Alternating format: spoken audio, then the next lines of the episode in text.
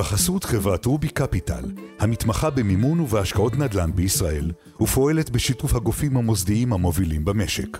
מגוון פתרונות ומסלולי מימון ליזמים תחת קורת גג אחת. לפרטים חפשו בגוגל רובי קפיטל, בכפוף לתקנון המופיע באתר. האם אתה שם לב באיזושהי תופעה של יותר ישראלים שפונים היום לחו"ל, בגלל שיותר קשה להשקיע פה בישראל? בתחום הזה אני חושב שלא מאוד. הזכרת קודם את הנושא הזה של הבקרה, אבל אתה לבד מול גוף שהוא לרוב יחסית גדול. ולי יש תמיד את התחושה שנעשה פה סוג של הפרד ומשול. התשובה היא לא. חלק מהטעמים לאי מסירת פרטים על משקיעים מסוימים נובעת דווקא מהמקום שבו משקיעים רוצים לשמור על הפרטיות שלהם. זה עשרת אלפים שקל, זה חמש עשרה, כמה אני אמור להוציא על דבר כזה? זו לא שאלה אמיתית. אלה כבר לא הערכות, בחודשים האחרונים חל קיטון משמעותי בהיקף השקעות הנדל"ן בישראל, וכפי שזה נראה כעת, המציאות הזאת תלווה אותנו גם בהמשך השנה. למה ואיך? שוחחנו על זה ארוכות בפרק הקודם שלנו, חפשו אותו. היום אנחנו נדבר על האלטרנטיבה, לפחות אחת מהן. היי, אני גיא ליברמן ואתם מאזינים לכסף בקיר, פודקאסט השקעות הנדל"ן של גלובס. בפעם הקודמת שחלה ירידה במספר המשקיעים, בעיקר בשל החלטות רגולטוריות, ראינו יותר ויותר ישראלים שבוחרים להמשיך להשקיע בנדל"ן, אבל מעבר לים. אל תחפשו נתונים לגבי היקף התופעה, כי אין כאלה, אבל ניתן להעריך בזהירות שההתעניינות בתחום כיום גדלה, כמו שהיה אז. אחד מהאפיקים שתפסו תאוצה בתחום הזה הן קרנות ההשקעה, שבשונה מרכישת נכס בצורה ישירה, מציעות להשקיע בנדל"ן, אבל בדרך אחרת. בשביל להבין איך זה עובד, מה כדאי לבדוק ועם איזה גורמים כדאי להתייעץ, הזמנו לאולפן את עורך דין רם ספקטור שפועל בעולמות הללו כבר לא מעט שנים. יחדיו יצרנו יחד מעין מדריך למשקיע, למשקיעה בקרנות נדל"ן. אז שנתחיל, רם, אהלן, המיקרופון שלך דלוק, אז יאללה, בוא נצא לדרך, ספר לנו קצת על עצמך ונתגלגל קדימה. היי, נעים מאוד, רם ספקטור, עורך דין ושותף במשרד ארנון תדמור לוי, אה, מוביל במשותף את פרקטיקת קרנות ההשקעה. אני נשוי להדס, אבא לסער, מתעסק בעולמות התוכן של קרנות השקעה לסוגיהן, אה, עם התמחות ספציפי בתחומי הנדל"ן ועסקאות נדל"ן חו"ל. אני עושה את זה כבר אה, הרבה זמן, עשיתי את זה בחוץ לארץ, במשרד בינלאומי. אה, אני מאוד אוהב את התחום הזה. אז היום אנחנו הולכים לדבר הרבה על קרנות השקעה בחו"ל, בעצם מה זה המכשיר הזה ואיך אנחנו בתור משקיעים, משקיעות, יכולים להיעזר, מה היתרונות, מה החסרונות, אבל לפני זה אני רוצה לשאול אותך, אנחנו נמצאים בתקופה די שונה מרוב השנים האחרונות, ואני רוצה לשאול אותך, האם אתה שם לב אתה במשרד, בכלל, במיליה שלכם, מבחינים באיזושהי תופעה של יותר ישראלים שפונים היום לחו"ל, בגלל שיותר קשה להשקיע פה בישראל, ואנחנו אגב רואים את המספרים, יש אותם בדוחות אה, משרד הכלכלנית הראשית, שבאמת היקף ההשקעה של ישראלים יורד פה. אז האם אתם מרגישים בזה? אני חושב שלא מאוד. אני חושב שלא מאוד, ולדעתי קשה גם לשפוט, גם אם יש איזושהי עלייה מסוימת, כן? אה, קשה לשייך אותה בצורה ברורה לגורם כזה או אחר. אה, הקשר הסיבתי הוא מאוד קשה לאיתור. גם אין אה, נתונים, חייבים להגיד, אין לזה שום מקום שמרכז את כל הנתונים האלה. נכון, מדובר במכשיר שהוא למעשה מכשיר פרטי. רוב הקרנות ההשקעה שמתעסקות בנדל"ן ותאגידי ההשקעה הם גופים פרטיים שהם לא מפרסמים נתונים. יכול להיות שאנחנו נראה על רקע האווירה הפוליטית ששוררת והאמירות שאנחנו רואים בעולמות הטק, אנחנו נראה שאנשים מגדילים את הפורטפוליו ההשקעות שלהם קצת יותר על חשבון השקעות חו"ל, בין היתר השקעות בנדל"ן. אבל uh, קצת קשה להתנבא uh, בתחום הזה. אוקיי, okay, אז בוא נדבר על השקעה בחו"ל. למעשה יש לנו שני מסלולים, אני יכול uh, להשקיע לבד, לאתר איזשהו נכס כלשהו, you name it, וללכת ולעשות את הכל פחות או יותר לבד. ואני יכול ללכת לקרנות, דברים שאתה מכיר מקרוב ושעליהם uh, בעיקר נדבר היום, ולהשקיע דרכן.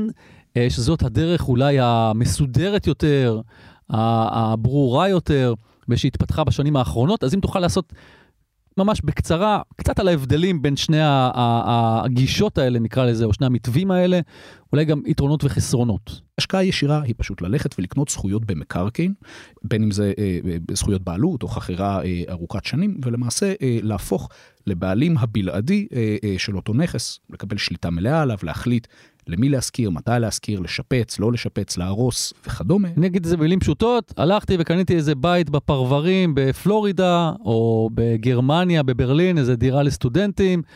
או אני יכול להמשיך עוד עם אלף אה, ואחת דוגמאות. מה היתרונות ומה החסרונות שאתה מזהה בהשקעה הזאת? בשיטה הזאת יש כמובן שליטה מלאה אה, בנכס. אנחנו בוחרים את סוג הנכס שאנחנו רוצים להשקיע בו, אנחנו בוחרים את גיל הנכס. אנחנו יכולים לבחור אם אנחנו רוכשים נכס שהוא כבר מושכר ויש פה סוחר שיושב, או אם זה נכס נקי אה, ואנחנו רוצים לשנות אותו קצת, לשפר ואז להשכיר אותו.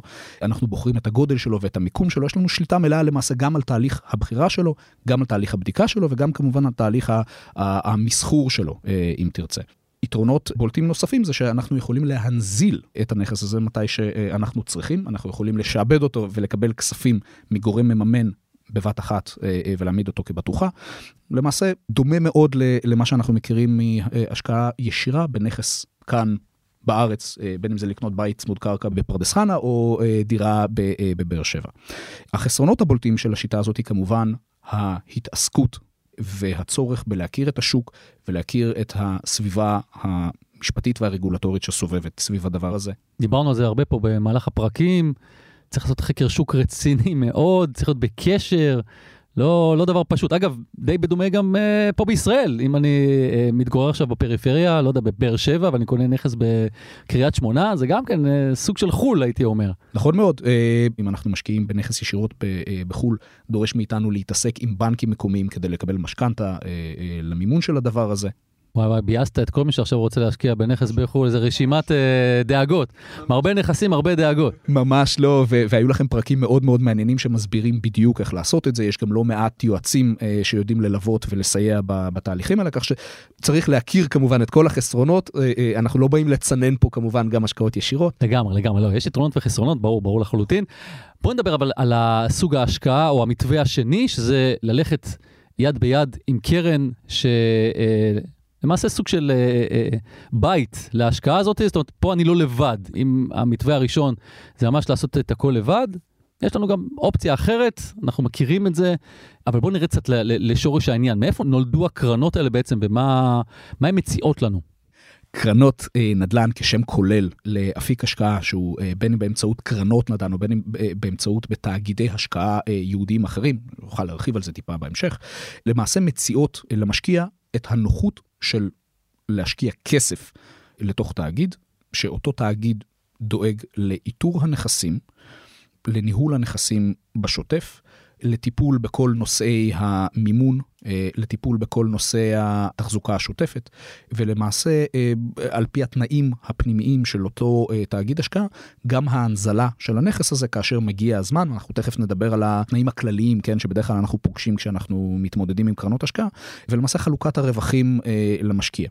יש נוחות גדולה מאוד במישור הזה, שלמעשה אנחנו מקבלים את החשיפה של ליהנות מכל היתרונות של השקעה בנדל"ן במדינה שבה אנחנו רוצים להשקיע, בסוג הנדל"ן שאנחנו רוצים להשקיע, בין אם זה מגורים, אה, נדל"ן מסחרי, משרדים אה, וכדומה, בלי הצורך להתעסק בכל העניין השוטף והתפעולי והבדיקות המשפטיות. ויש עוד יתרון אחד לסוג ההשקעה הזה, לדברי רם, השקעה בקרנות כאלה שרוכשות מספר נכסים יחדיו, בעצם מקטינה לנו את הסיכונים.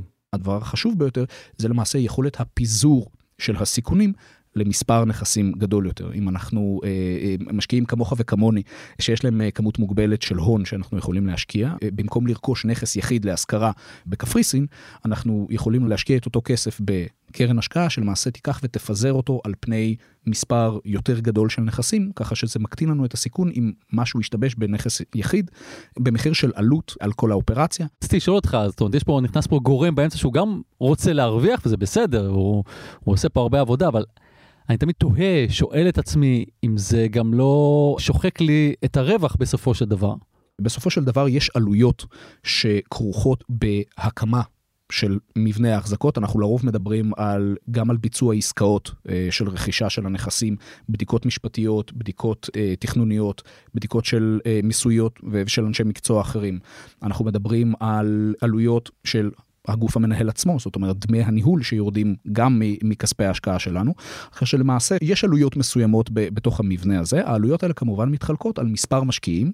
כשאני משקיע בקרן כזאת, אולי בניגוד למתווה הראשון שאמרנו שאנחנו קונים נכס בצורה ישירה, אני למעשה לא קונה בכלל מקרקעין, אני קונה פה אה, החזקה בקרן מסוימת, נכון? נכון מאוד. מה בעצם ההבדל בין זה לבין עכשיו לקנות איזושהי תעודת סל איזשהי אה, מכשיר פיננסי כלשהו שמחכה, לא יודע, את ה-S&P 500, מה בעצם ההבדל פה? להשקיע באקוויטי של קרן או של תאגיד השקעה אחר, נותן לנו בעלות אמנם עקיפה, אבל עדיין נותן לנו בעלות בתאגיד, שלא בעצמו בשרשור יש בעלות בנכס או מספר הנכסים. גם אם הן לא זכויות מקרקעין. אז אני אקשה עליך עוד קצת. מה בעצם ההבדל בין זה לבין שעכשיו אני אשקיע בחברת נדל"ן כלשהי שהיא גם בשרשור, יש לה כמה וכמה נכסים, או אפילו במדד הנדל"ן של הבורסה בתל אביב.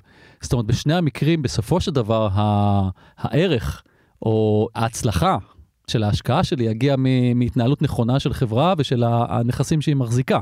כל ביצוע של, אני חושב שכל, של כל השקעה בכל תחום שהוא נובע כתוצאה די ישירה מיכולת הניהול הטובה שלו. אה, במכשירים שהם קרנות אה, ותאגידי השקעה אחרים, השווי של הפעילות הוא לא נגזר משווי של הנייר בשוק ומתנהגות של משקיעים בתוך איזשהו שוק משוכלל אה, ונזיל. השקעות בקרנות כאלה הן לרוב השקעות שהן אינן נזילות, אתה מרתק למעשה את, ה, את סכום הכסף שלך לתקופה די ארוכה, לפעילות מאוד ספציפית, זאת אומרת, בין אם אתה יודע בוודאות באיזה נכס או פורטפוליו נכסים אתה משקיע, או בין אם אתה יודע מה מנדט ההשקעה של הקרן.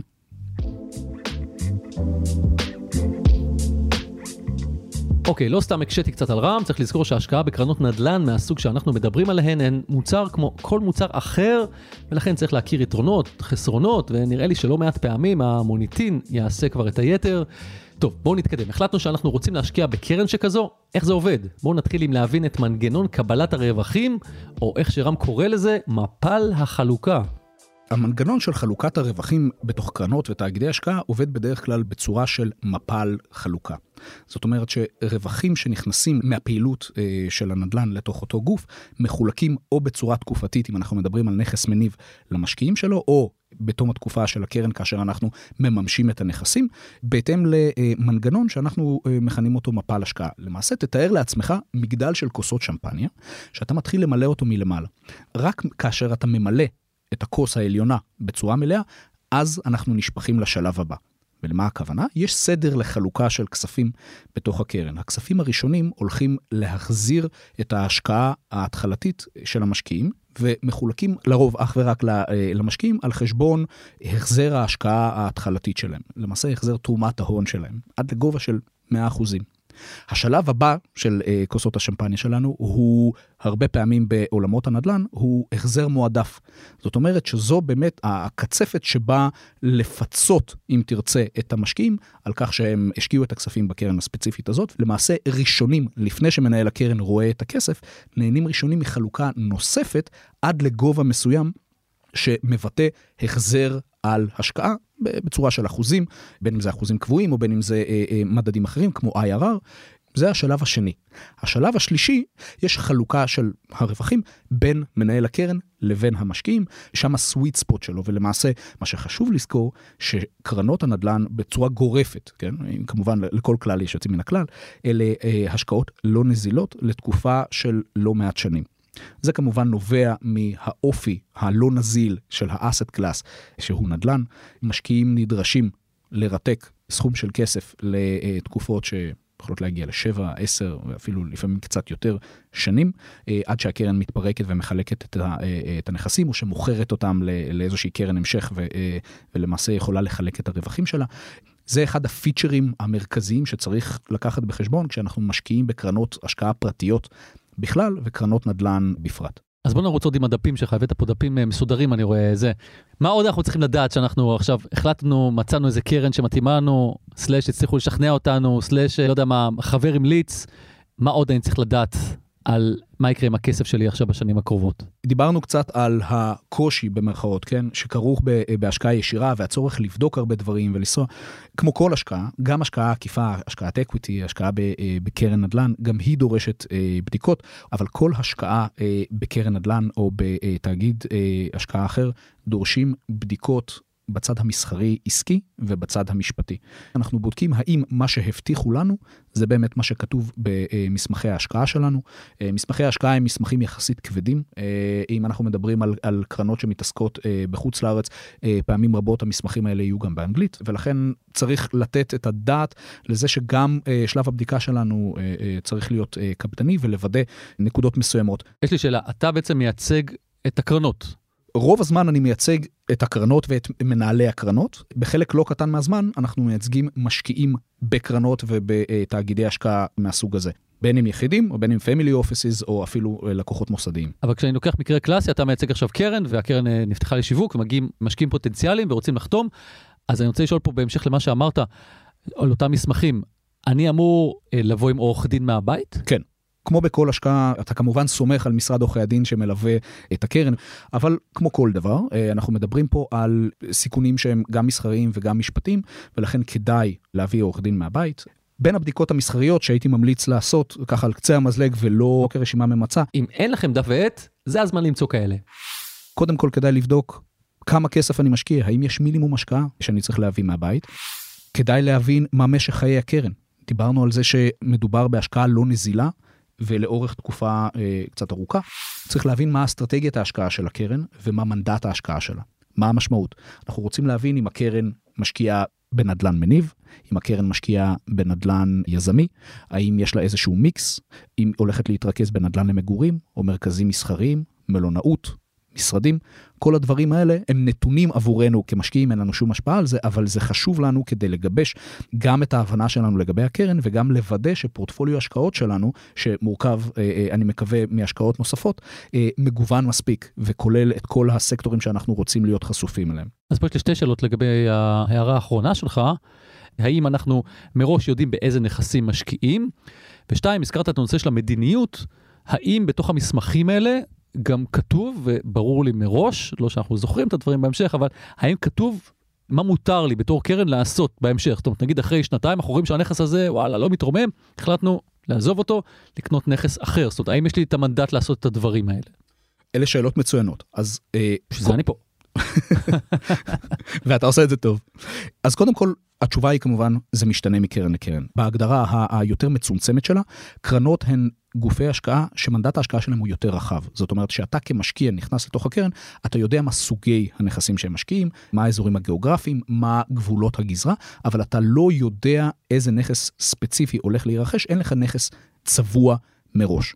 זה שונה מאסטרטגיה קצת אחרת, שבה קיימים גופי השקעה שאיתרו מראש נכס אחד או אפילו פורטפוליו של נכסים, וכבר במצגת היפה שאתה מקבל ביחד עם המסמכים המשפטיים הכבדים והעמוסים, כבר נותנים לך תמונות של הנכס עצמו, תמונות יפות של העיר, כמובן אה, כל מיני צילומי רחפן אה, ודברים מדהימים שעוזרים אה, לשווק את זה, אבל שם יש לך ודאות ברורה למה הנכס, איפה הוא נמצא, אתה אפילו יכול לצד הקרן לעשות בדיקות עצמאיות על, על uh, המצב התכנוני והמשפטי שלהם. תגיד, אתה כבר מכיר קרנות הרבה זמן, מה בדרך כלל אני נפגוש? קרן שאומרת לי אנחנו נשקיע באזור מסוים ובאופן מסוים של נכסים, מסחרי, מגורים וכאלה, או קרנות שבאות ואומרות לך, הנה, אתה רואה את שני הנכסים האלה? בזה אנחנו משקיעים, זאת הקרן. אני חושב שזה מאוד מאוד משתנה. אה, לרוב משקיעים, אה, אה, משקיעים שהם יותר קטנים יראו גופי השקעה שהם יותר ספציפיים, פשוט בגלל שהיקף הפעילות של אותם הגופים תהיה קצת יותר מצומצמת מאשר הקרנות הגדולות, שחלקן ענקיות מבחינת היקף הנכסים שהן מנהלות, ענקיות מבחינת פורטפוליו הנכסים שלהם, וחלקן אפילו לרוב יהיו פתוחות רק למשקיעים מוסדיים או משקיעים שהם תאגידיים, ולכן אנחנו כנראה נראה יותר מהסוג הראשון, למרות ששוב, זה לחלוטין לחלוטין לא אה, מחייב. לגבי מה ששאלת, אם קרן יכולה אה, במהלך הדרך אה, להיפטר מנכסים מסוימים ולרכוש נכסים אחרים, או לשנות את המדיניות שלה, אז כמובן ניהול פורטפוליו הנכסים הוא נתון לשיקול דעתו של מנהל הקרן. הרבה פעמים יש גם ועדת השקעות שבוחנת את הנכסים באופן שוטף, ואם יש נכסים שיש היגיון להיפטר מהם ולקחת כנגדם נכסים אחרים, זה גם קורה. זה קורה פחות אם אנחנו משקיעים בתאגיד ש... מכר לנו מראש שאנחנו משקיעים בנכס הספציפי, במקרים כאלה הרבה פעמים יחזרו אלינו המשקיעים ו, אה, וינסו לדבר איתנו אה, בתוך איזשהו תהליך משותף של לשנות, אבל שינוי מדיניות ההשקעה, זאת אומרת שינוי גבולות הגזרה, זה שינוי שהוא מאוד מהותי אה, ולרוב אנחנו לא נראה שינוי, שינוי כזה לאורך הדרך. מה עוד עושה הקרן אנחנו צריכים לדעת? כמובן אנחנו נרצה לדעת אילו הוצאות הקרן אה, נושאת בהן. חשוב לנו מאוד לראות שהקרן לא מנופחת מבחינת אה, ההוצאות שלה, שההוצאות שלה הן סבירות והולכות כמובן רק ל, אה, לדברים שאנחנו היינו רוצים שהם ילכו, ולא לדברים שהיינו מעדיפים לא לממן. בעניין הזה אני רוצה לשאול אותך כל מיני הוצאות וכל מיני בעלי תפקידים. יש איזה, אני לא יודע אם זה מיתוס או, או איזושהי הנחה שגויה, יש לכל קרן כזאת, תמיד יש את הנאמן, עורך דין נאמן, הכסף מופקד אצל נאמן. ואני נתקלתי כבר לא מעט אנשים שנפלו בהשקעות מסוימות, שאמרו, מה, יש פה נאמן, איך זה יכול להיות? מה התפקיד של אותו נאמן? כי אני חושב שיש פה בלבול לגבי, ה... אולי גם המילה הזאת היא לא המילה הכי מדויקת. נאמן קיים לא בכל מבנה הקרנות, המנגנון של הנאמן קיים בקרנות מסוימות, אנחנו רואים אותו יותר, אגב, בקרנות היותר קטנות, או כאשר הקרן היא אה, מנוהלת על ידי אה, מנהל קרנות שהוא אה, first timer, אבל לא בהכרח, ממש לא. הוא נועד כדי מצד אחד לתת יותר ביטחון למשקיעים שהכספים שלהם עד שהם מושקעים בנכס עצמו לא יושבים בחשבון הבנק הפרטי, אם תרצה, של אה, מנהל הקרן, אלא יושבים אה, בתוך איזשהו חשבון ששומר עליו צד שלישי, שרק במקרה של עסקה יעביר את הסכומים האלה למוכר או למוכרים, וככה למעשה יגשר לנו על הפער, כמו בעסקה אה, של רכישת דירה, שאנחנו נותנים בעצם אה, את הצ'ק לעורך הדין, שמשחרר אותו אך ורק בהתקיים תנאים מסוימים. אנחנו לא מדברים על איזשהו co-manager או אח גדול שמסתכל מעבר לכתף, מדובר פשוט אה, בעוד איזושהי פונקציה שאם תרצה בצורה יותר פשוטה, מנסה להגן יותר על, על תשלומים, באיכות תשלומים גדולים. זה יתרון.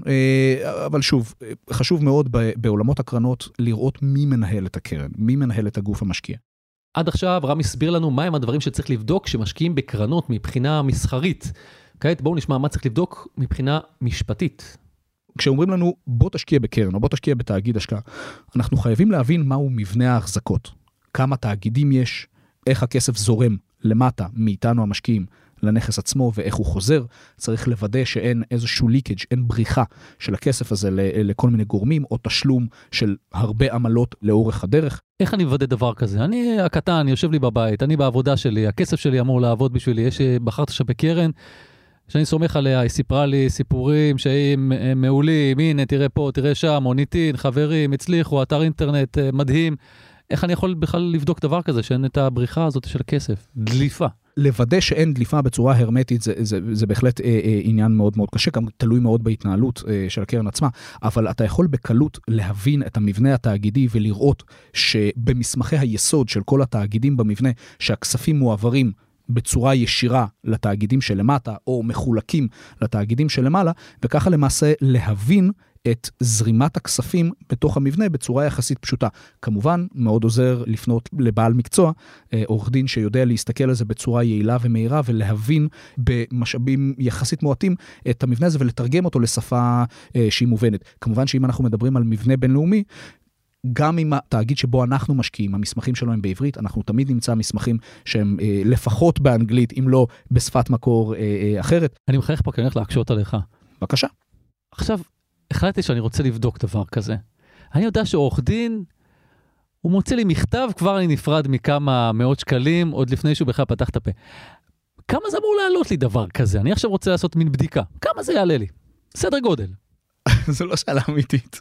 שאלה אמיתית. לא, נו. כמה זה אמור, לעלות? לא, כמה זה? זה עשרת אלפים שקל, זה חמש כמה אני אמור להוציא על דבר כזה? בדיקה של קרן, שבדרך כלל המשמעות שלה היא בדיקה של המסמכים המשפטיים שלה, והפקה של תוצר שהוא מזכר השקעה בשפה שנוחה לנו לקרוא, היא, שהיא בעצם מסכם לנו את התנאים המסחריים והמשפטיים העיקריים, פלוס הצפה של דגלים אדומים, משהו שחורג מהרגיל או משהו שכדאי אה, לשים לב. התמחור של הדבר הזה משתנה כמובן מהיקף הבדיקה. אם אנחנו מדברים על מבנה שהוא גדול מאוד וכולל מספר תאגידים, כמובן הבדיקה הזאת תהיה יותר יקרה, משום שיש הרבה יותר עבודה לעשות, מאשר אם המבנה שלנו קצת יותר שטוח. אבל אנחנו אה, מדברים על, אה, אה על כמה עשרות אה, אלפי שקלים, ש... בעיניי לפחות, כמי שמשתמש בנותני שירות בהרבה מאוד תחומים, לא רק בתחום המשפטי, כשאנחנו אה, רושמים צ'ק של אה, רבע, חצי מיליון או אה, מיליון שקלים או אפילו יותר, הבדיקה הזאת לדעתי שווה. כי הרבה פעמים אנחנו מוצאים מבנים שהם קצת יותר מסוכנים ממה שחשבנו, וחשוב לנו מאוד בתור משקיע לדעת איך אנחנו יודעים לשלב, לשבץ את, ה, אה, את ההשקעה הזאת על פי רמת הסיכון שלה בתוך הפורטפוליו הכללי שלנו, ולפעמים במקרים אה, קיצוניים זה לא קורה לנו הרבה, אבל לפעמים אנחנו גם מחליטים שאנחנו לא מתקדמים עם ההשקעה, משום שהיא אה, טומנת בחובה דברים שאנחנו לא רוצים אה, אה, להיות חשופים אליהם, וזה לגיטימי לגמרי. אוקיי, okay, מה עוד? מעבר למבנה, אנחנו קונים equity, אנחנו שמים כסף, אנחנו רוצים לדעת מה אנחנו מקבלים, איזה סוג זכויות. האם ההשקעה שלנו הולכת כולה כ equity מלא לתוך איזשהו תאגיד, או שההשקעה שלנו הולכת בעצם בפיצול של equity ושל אה, הלוואה. האם אותו תאגיד מזרים את הכסף למטה בצורה של equity או בצורה של equity והלוואה, או רק של הלוואה? כל הדברים האלה כדאי לנו לדעת לא רק כדי לוודא שהזכויות שלנו מוגנות, אלא גם יש לזה השלכה על המצב המיסויי שלנו, ויועץ המס שלנו צריך להיות ער לדברים האלה כדי לדעת האם המבנה מתאים לנו כמשקיע או לא, וכמובן התוצאה של, ה, של התשובה הזאת תהיה אינדיבידואלית ומשתנה ממשקיע למשקיע. זו חשובה מאוד, כי יש שם באמת הרבה קרנות שלמעשה מגייסות חוב. ולא מגייסות כספים להשקעה. נכון. נקודה אחרת בצד המשפטי שכדאי לבדוק היא כמובן אילו זכויות הקרן או תאגיד ההשקעה שלנו רוכש בסופו של דבר בנכס. האם אנחנו קונים בעלות בנכס? האם אנחנו קונים זכויות חכירה או שכירות ארוכה? האם אה, אנחנו נדרשים לקבל או לרכוש זכויות בנייה מסוימות? האם יש על אה, איזשהו צורך לקבל רישוי? למה אתה בעצם שואל אותי כמשקיע זה מעניין? אותי זה מעניין רק כגורם בקרה ולוודא שהתאגיד שבעצם אני קונה equity בו, אני מחזיק ב, בזכויות קנייניות בו, יש לו נכס אמיתי למטה, ולא איזושהי התקשרות חוזית שחס וחלילה מישהו יכול לבטל או מישהו יכול אה, להעביר. אנחנו חייבים לוודא שאנחנו קשורים גם אם בעקיפין, לנכס הבסיס או לפורטפוליו הבסיס. בנוסף, אנחנו היינו רוצים לבדוק בצד המשפטי, האם לנו כמשקיע יש איזה חשיפות מעבר לסכום הכסף שאנחנו שמים. נקודה מאוד מאוד קריטית. אתה או אני החלטנו שאנחנו רושמים צ'ק לאיזושהי קרן, זה מיטב כספנו, אפשר לומר. אנחנו רוצים לדעת שבמקרה הגרוע ביותר, איפה אנחנו עומדים. לוודא שלא יכולים לבוא אלינו או לחזור אלינו באיזושהי תביעה מעבר אה, לסכומים האלה, לוודא כמובן שאף אחד לא יכול לחזור אלינו בתביעה בכל מקרה. אה, הרבה מאוד מה, מה, מהקרנות והגופים האלה הם מאוגדים כשותפויות מוגבלות. צריך לדעת את גבולות הגזרה של ההתנהגות שלנו כדי שאנחנו לא נחשוף את עצמנו לאחריות בלתי מוגבלת, זה מאוד חשוב. נתקלת במקרים כאלה? לא באופן אישי. לא באופן אישי, אבל ראיתי מסמכים של גופים כאלה שבהן עולות יותר שאלות ונדרשנו לקבל קצת יותר הבהרות מעורכי הדין של מנהלי התאגידים, ולפעמים אפילו חיזוק מסוים באיזשהו מכתב צד שבעצם אה, מבטיח לנו שהזכויות שלנו מוגבלות אך ורק לגובה ההשקעה שלנו. אנחנו גם צריכים לדעת האם על פי הדינים שחלים על, על אותו תאגיד יש איזשהו זנב. פרק זמן שבו יכול, המנהלים של, ה, של הקרן או האנשים שלה יכולים לחזור אלינו ולקחת חזרה סכומים שכבר חולקו לנו כרווחים או כהחזר השקעה. זו גם נקודה שהיא קריטית וחשוב להכיר אותה, אה, במיוחד אם אנחנו מתעסקים בהשקעות בחוץ לארץ. קיצור, אנחנו לא רוצים הפתעות. אנחנו לעולם לא רוצים הפתעות בנדל"ן.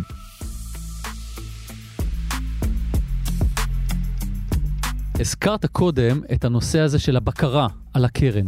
ולי זה מתקשר למשהו שעלה לא מעט פעמים וגם מפריע לי באופן אישי. בסופו של דבר, אתה לבד. יש לך עורך דין או אין לך עורך דין, אבל אתה לבד מול גוף שהוא לרוב יחסית גדול, ובטח מנוהל. ולי יש תמיד את התחושה שנעשה פה סוג של הפרד ומשול. לא יודע אם בכוונה או שלא בכוונה, אבל אף משקיע לא מכיר את המשקיע השני. ואז כשמתעוררות בעיות, ולפעמים זה קורה, אתה בעצם מוצא את עצמך לבד, אבל אתה לא יודע שיש עוד 30 אנשים כמוך שנמצאים באותה הסירה. האם הקרן או הקרנות האלה בכוונה, אני יודע, זו שאלה קצת קשה למישהו בפוזיציה שלך, האם בכוונה לא נותנים לנו את פרטי הקשר או, לא מחברים אותנו למשקיעים האחרים? אני חושב שהתשובה היא לא. אה, חלק מה, אה, מהטעמים אי מסירת פרטים על, אה, על משקיעים מסוימים נובעת דווקא מהמקום שבו אה, משקיעים רוצים לשמור על הפרטיות שלהם. הם לא רוצים שיפורסם בפומבי שהם משקיעים בגוף כזה או אחר. אנחנו נזכור שמדובר בקרנות השקעה פרטיות, אלה אה, למעשה מכשירים פיננסיים שהם לא מפוקחים על ידי איזשהו רגולטור פר סה כמו שיש במדינות אחרות בעולם. אין ב- בישראל רגולציה על מנהלי קרנות, אה, לטוב ולרע, יש לזה הרבה יתרונות, יש לזה אה, אה, הרבה חסרונות. זה מאפשר לשמור על פרטיות של משקיעים אה, שלא רוצים שידעו עליהם. אבל זה גם נוח למנהלי הקרן, שאם עכשיו יש אה, איזשהו מכשול או איזושהי בעיה, כל אחד לעצמו, זאת אומרת, זה הרבה יותר קשה להתמודד מול עשרה או חמש עשרה משקיעים ביחד כקבוצה מאשר עם כל אחד בנפרד. הפרד ומשול אני לא חושב שהוא עובד כל כך. אנחנו ראינו בפרשות שאפילו אה, אה, היו אצלך בפודקאסט שבמקרה שיש איזושהי אה, תביעה או איזשהם הליכים אה, כנגד קרן או מנהל קרן אז משקיעים יודעים לשמוע אה, אה, אחד על השני. כך שזה לא באמת מונע איזושהי אה, התנהגות קולקטיבית במקרה קיצון. לקראת סיום אתה כבר הרבה זמן עם ה... מתעסק בנושאים האלה. להערכתך יש אה, גידול בהיקף של אה, השקעות דרך קרנות כאלה? אני חושב שכן. קודם כל ההיכרות עם המכשיר הזה היא גדלה כל שנה. אנחנו רואים יותר ויותר גם משקיעים, אבל גם יזמים שמחפשים להקים מכשיר הזה בפעם הראשונה. כמו כל מוצר שהוא יחסית, כן, חדש, למרות שקרנות הנדל"ן הוא, הוא לא דבר חדש בכלל, זה מרגיש כאילו הוא יחסית יותר חדש ב, בעולמות המשקיעים, שהם משקיעים כמוך וכמוני, אם תרצה, משקי הבית.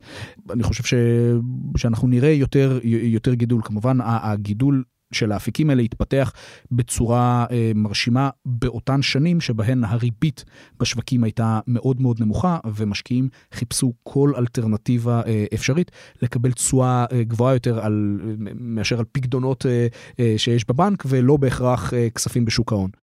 רם, אני מאוד אה, מודה לך שהצטרפת אלינו. תודה רבה גיא, אני uh, ממש שמחתי להיות כאן uh, ולדבר על, על תחומים שאני אוהב uh, ו- וקרובים uh, לליבי. תרים אליי טלפון כשתרצה להשקיע בקרן. ברור. או להקים אחת. ולהקים יותר נשמע לי. יאללה, רם, תודה רבה. תודה. עד כאן רם, ועכשיו, כרגיל, פינת הפרשנות שלנו עם פרשן הנדל"ן הבכיר של גלובס, אריק מירובסקי. אהלן אריק. שלום וברכה גיא. אהלן, אה, תשמע, אנחנו אה, אה, מדברים היום על קרנות השקעה בחו"ל, מכשיר שדי התפתח בשנים האחרונות. עורך דין רם ספקטור הסביר לנו יתרונות, חסרונות, מה זה בכלל הדבר הזה. הייתי שמח לשמוע ממך אולי קצת מעבר, מה ראינו בשנים האחרונות, ועד כמה אפשר באמת לבטוח באנשים האלה שבאים אלינו עם המצגות המושקעות, המספרים היפים, המשרדים המפוארים, כמה באמת אפשר ללכת איתם. קודם כל, אה, מדובר בסוג אחר של השקעה.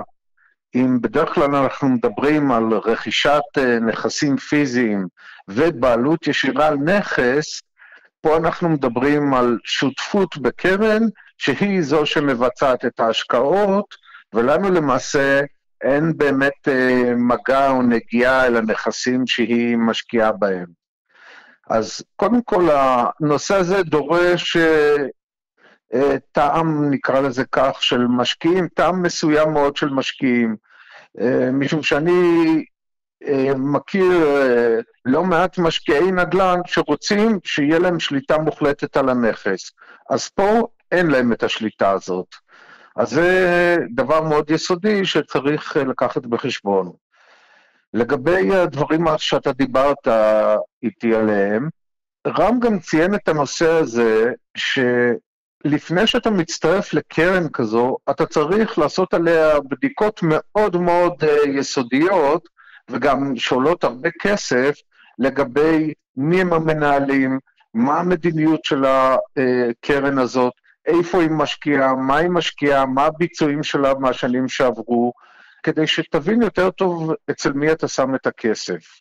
נכון, אני, אני חייב להגיד שבעניין הזה יש לי שני דברים שהם uh, תמיד לא נוח לי איתם. זאת אומרת, אה, אני עוד פעם מסתכל על הדברים הפחות חיוביים, כן? כי הדברים החיוביים, ברור שכולנו רוצים uh, להצליח, אבל כשקורה משהו, כשקרן כזאת היא לא מצליחה, או שאחת השותפויות שלה לא מצליחה, זה לא אומר שכל הקרן לא בסדר.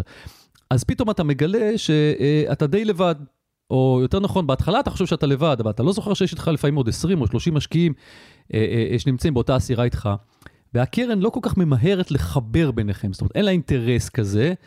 ולי זה תמיד נראה כמו סוג של הפרד ומשול, אני שאלתי על זה את רם, הוא אמר לי, תשמע, אה, אה, זה בשביל להגן על הפרטיות של המשקיעים. אתה חושב ש, שמראש צריך להיות מצב שקרן אומרת, אוקיי, אחרי שסגרנו את השותפות הזאת, את הקבוצה הזאת, הנה תכירו, זה דוד, זה משה, זאת מיכל, כולכם ביחד משקיעים באותה הסירה. אין לי תשובה חכמה לומר בנושא הזה. הנושא של עידוד הפרטיות אה, ושמירת הפרטיות, הוא בהחלט נושא שהוא לגיטימי ונכון.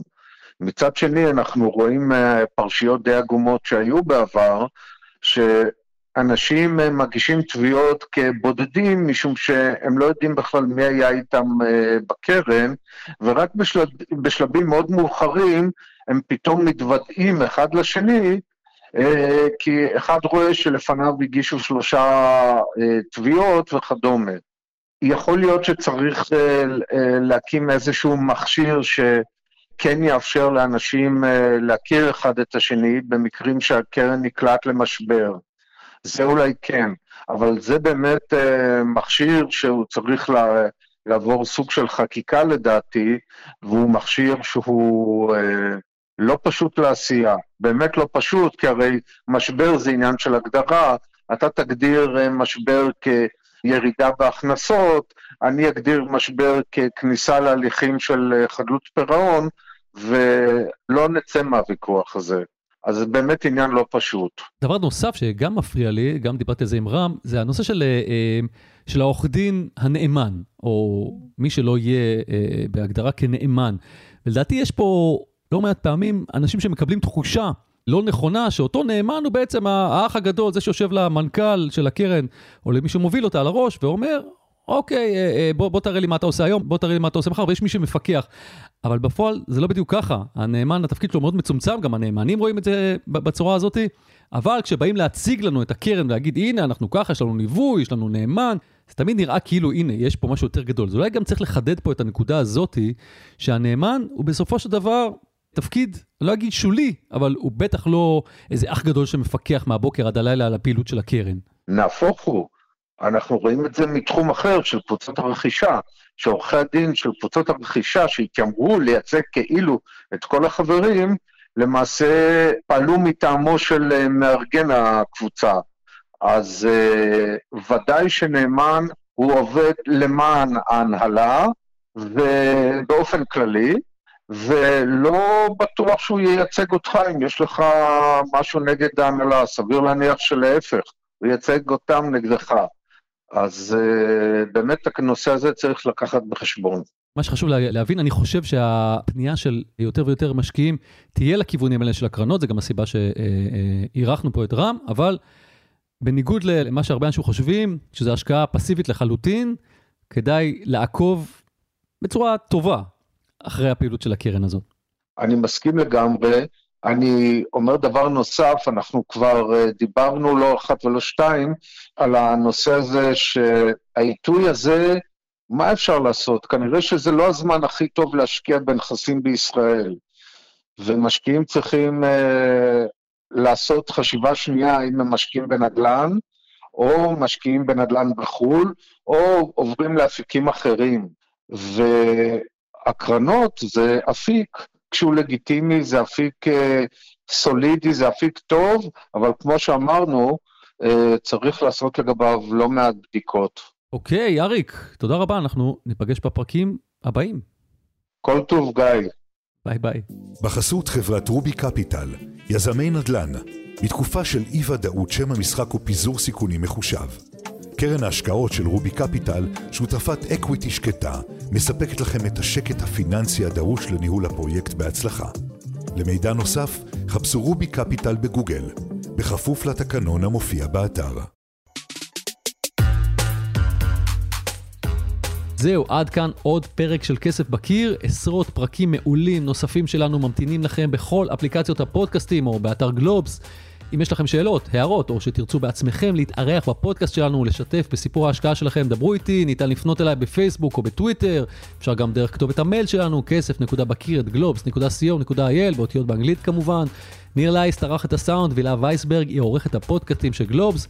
תודה לעורך דין רם ספקטור, ועכשיו, תגידו לי להתראות, אנחנו לא נתראה תקופה, כי אני בדרך לארה"ב לחתום על חוזה מול קרן שמשקיעה בנכס עם אחוזי תשואה מטורפים. או שלא. אני גיא ליברמן, ביי.